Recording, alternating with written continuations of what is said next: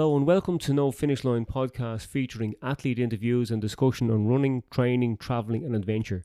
I'm your host, John O'Regan, and in this episode, I'm joined once again by John Belton, the owner and head coach at number 17 Personal Training located at Vault 8, Park Place, Upper Hatch Street. Today, we are going to be talking a bit more about recovery and the training mindset as a follow on from our last podcast. John, welcome back, and this might become a regular feature. The reason I want to talk to you about the training mindset is because I think that in your job as a full time personal trainer, you meet people at both ends of the spectrum. You have highly motivated athletes that have clearly defined goals and objectives, and you must also meet others that are less motivated. What do you think is the difference, or why is there a difference?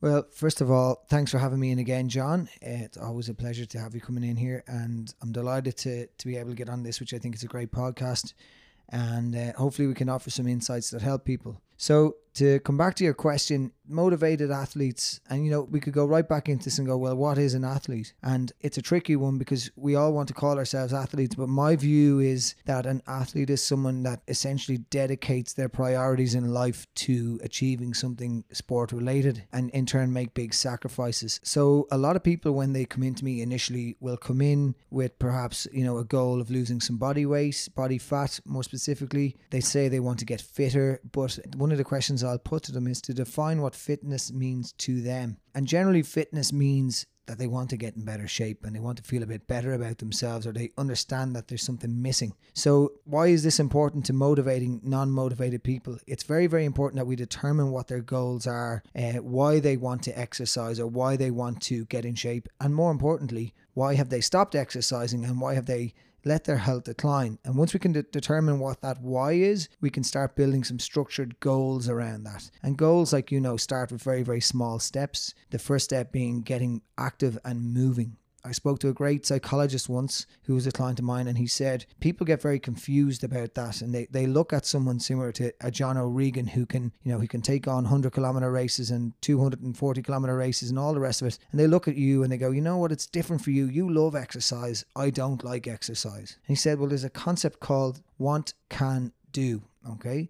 So people say you want to exercise, so you, you can exercise, so you do exercise. But for someone who needs to get started out on their exercise journey, let's say whether that's to run their first 5K or to, you know, even if it's a weight loss goal or to, to run a marathon or to run a sub three marathon, instead of going, okay, you know, I, I don't like that, I'm not like that, I'm not wired that way, it's do, can, want. So if you think about this, if you do exercise, okay whether that's learning how to squat whether that's learning how to run properly but when you do exercise and your body can exercise you will then want to do more of it so it's do can want. If you do your exercise and you start moving, your body starts to feel the endorphins, feel good, feel DOMS, see change, all that sort of stuff. And then when you do it and your body can do it and you can start looking at times and all that sort of stuff, you will then want to do more. So if we talk about the individual that's not motivated, the individual that's coming in the door that, you know, just wants to get active, they've already taken the hardest step, which is coming in the door. And once you get yourself moving and once you get started with that, then the world is your oyster. And that can progress from, I know in your case, where you wanted to run a 5K and then all of a sudden become a, a national level athlete, you know, you can, this all starts with that first step. And that, as cheesy as that sounds, that really is the case. Now, I'm going to flip around what you said there. You mentioned do, can, want.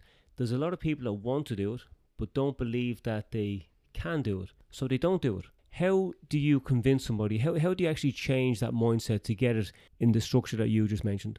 So there's an individualized, I suppose, type of answer to that. It comes down to the individual. Some people are driven by aesthetics. Some people are driven by numbers. Some people are driven by external things. Some people are dri- driven by, you know, they're motivated by the, what the significant other says or thinks them, all these sort of things. So I suppose finding that little anchor is part of my job. Seeing, you know, what makes you thick and what drives you and what motivates you. You know, you've got masculine and feminine people, and some people are driven by emotion and some people are driven by purpose and task. So once I find out what that is, I'll use that as our metric for success so that you can go from starting out where you're, you're kind of going, you know what, what, I want to do this, but I'm not really that motivated and I don't believe I can. When you start showing the metrics that, you know, show improved performance, that can be a massive motivator, especially if you use the right, again, motivators. Is it, look, how does that make you feel? How do you feel now after achieving that? Or is it, you know, look at the metrics, look how well you've performed there. Uh, so some people are driven by something different, again, external or internal or whatever that is, and you have to find out what that is and use that as the, the driving force for that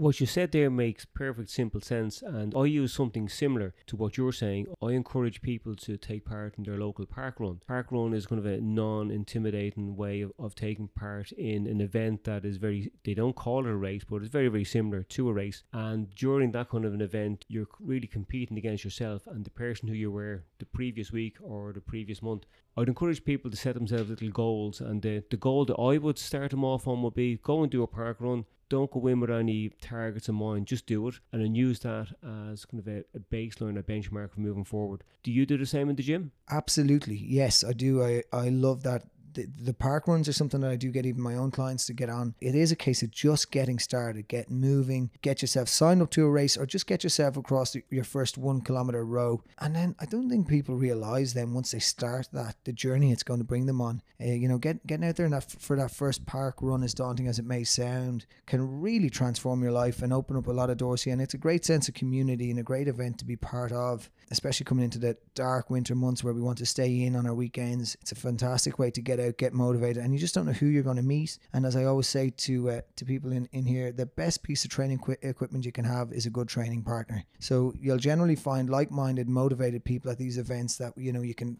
buddy up with the train or that will give you a few trade secrets or we'll talk about being on a shared journey something similar to where you were and that in turn can kind of you know, when you find your tribe a bit like that can drag you forward at a, a very very fast pace what do you think of competition do you think that that's a good way of keeping people motivated competition for me is what definitely motivates me, drives me. Um, you know, it's it's where I track myself, my progress, where I am with my personal life and everything. Kind of, if I'm able to compete and train hard for any type of event, and that makes me very happy. Uh, however, you know, it's taken me a number of years to learn that I, I really see some people get so put off by competition. Uh, we run monthly fitness events in the gym here, which could be something like a 500 meter row, for example, which was the September challenge, or it could be a little group workout, uh, sorry, a little number of workouts like push a rail or hang out of a bar for as long as you can. It is so interesting to see people's reaction. I see clients who absolutely can't wait to see the workout go up on the board and they can't wait to see their score and where they are. And then there are clients who literally won't come in on the day of their session out of fear of being exposed in a competition environment. So there's definitely a lot more going on there than just I'm nervous about competition. It's obviously a childhood experience or something like that that I'm not going to be able to get into or delve into. But I think competition can be something that's really, really great for a competitive person, as obvious as that sounds. However, it can be something that really puts people off doing anything. They feel they're going to be judged. They feel that they're going to be maybe ridiculed or they have a bad association with it. Um, and uh, you and I know that in reality, no one looks at other people's scores and cares about how you did. You know, at the end of the day, we're all delighted to see other people progressing, moving forward, and competing with themselves to be a little bit better than they were previous. Um, so I suppose to answer your question, competition can be a great motivator, but can also cause uh, cause people to be derailed. And you know it, it makes you ask questions of yourself that you may not like. Now i personally love that because i think it's great to keep challenging ourselves and finding new layers to our psyche and new layers to what motivates us. But that's not for everybody. So i obviously don't push competition on everyone. Yeah i totally agree with you. And i think that competition will speed up your growth. And competition can be internal. It's going to competing against yourself and who you were previous to that. And I think that everyone is competitive, even the people that say they're not competitive. If you follow a football team, you're competitive. If you want the kids to do well in school, you're competitive. If you do the lotto, you're competitive. I think people mix up being competitive with not having self belief. And really, I think it's you have to strip away those layers of doubt, and you get that by setting yourself some maybe small, easily achievable goals. As they say, pick the low hanging fruit, go and do your local park run, go and do something similar. And if you come monitor your progress, you see you're getting a little bit better, and then you're competing against yourself. And when you can see something, as you mentioned earlier, that you're able to measure, that will encourage you to do that bit more. So I certainly think that competition is essential for growth. I do agree with you, and I, I, I mean, if I had my way, I would not push everybody into competition, but I think there's a sweet spot there where when someone goes, Oh God, no, I don't want to compete at that, there's a conversation that you can have with your client or with your athlete or with whoever you're working with where you go, why. And when you ask that why and if you've got a good relationship with them that they can actually you can communicate there there's capacity for huge growth there's capacity for them to find out a lot more about themselves. That, you know, and, that, and this is what I love about sport. It exposes these weaknesses, whether that's with your aerobic fitness or whatever else. For me, more specifically, little mental things like this and, you know, how we're kind of wired. When we find this, it's an opportunity for adaptation and change. You know, physiologically, that happens under the stress of increased reps, weight, or time under tension, running, whatever that is. But then mentally, there's this opportunity for change that if we choose to look at this instead of it being a weakness that we have, but an opportunity to grow, it can absolutely turbocharge your life. Never mind just your, you know, your race time. It'll improve how you function in your career. It'll improve how you function in your day to day activities. Um, but unfortunately, a lot of us are afraid of that. I think fear is the big word that we probably should start talking about because fear holds everyone back. And on the other side of that, you know, that fear, if we if we choose to kind of go, oh God, I don't know, I don't want to be exposed by putting my name up on the board in a gym in a workout. If we choose to address why that's there, really can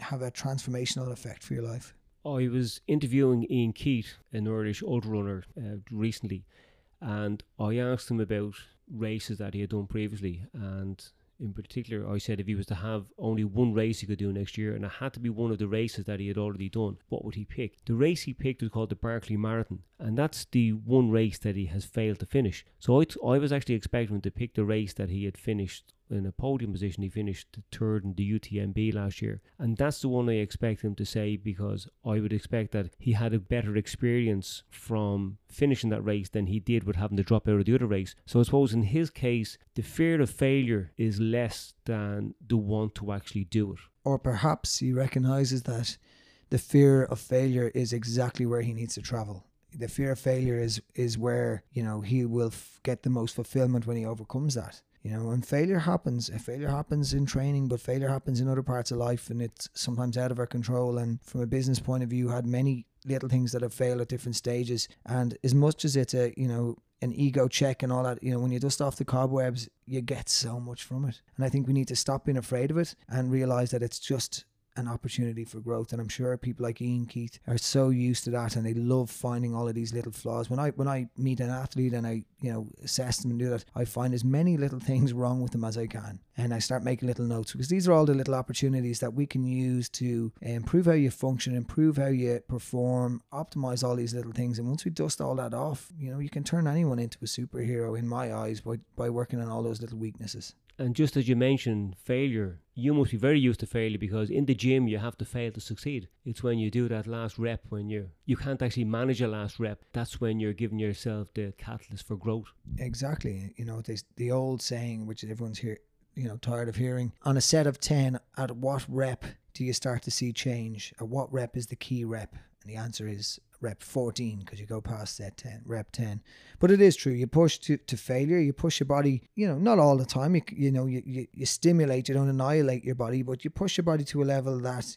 it's not comfortable with you get out of that comfort zone and that brings on the right adaptation and change providing you provide you know the recovery modes needed the nutrition the sleep and you look after your body. But that's very very important. I suppose maybe that's why i have that mindset. I'm not afraid to fail. I'm not afraid to not be able to lift something. I'm not afraid to come last at something like that. Maybe more aerobic people need to look at that from a gym point of view. It's not failure. It's just pushing to that boundary. I think we'd have to bring ourselves into a transition towards another subject which is recovery. And I'm kind of stuck for time now, so I can't really delve into that now at the minute. So maybe we can touch on that in the next episode.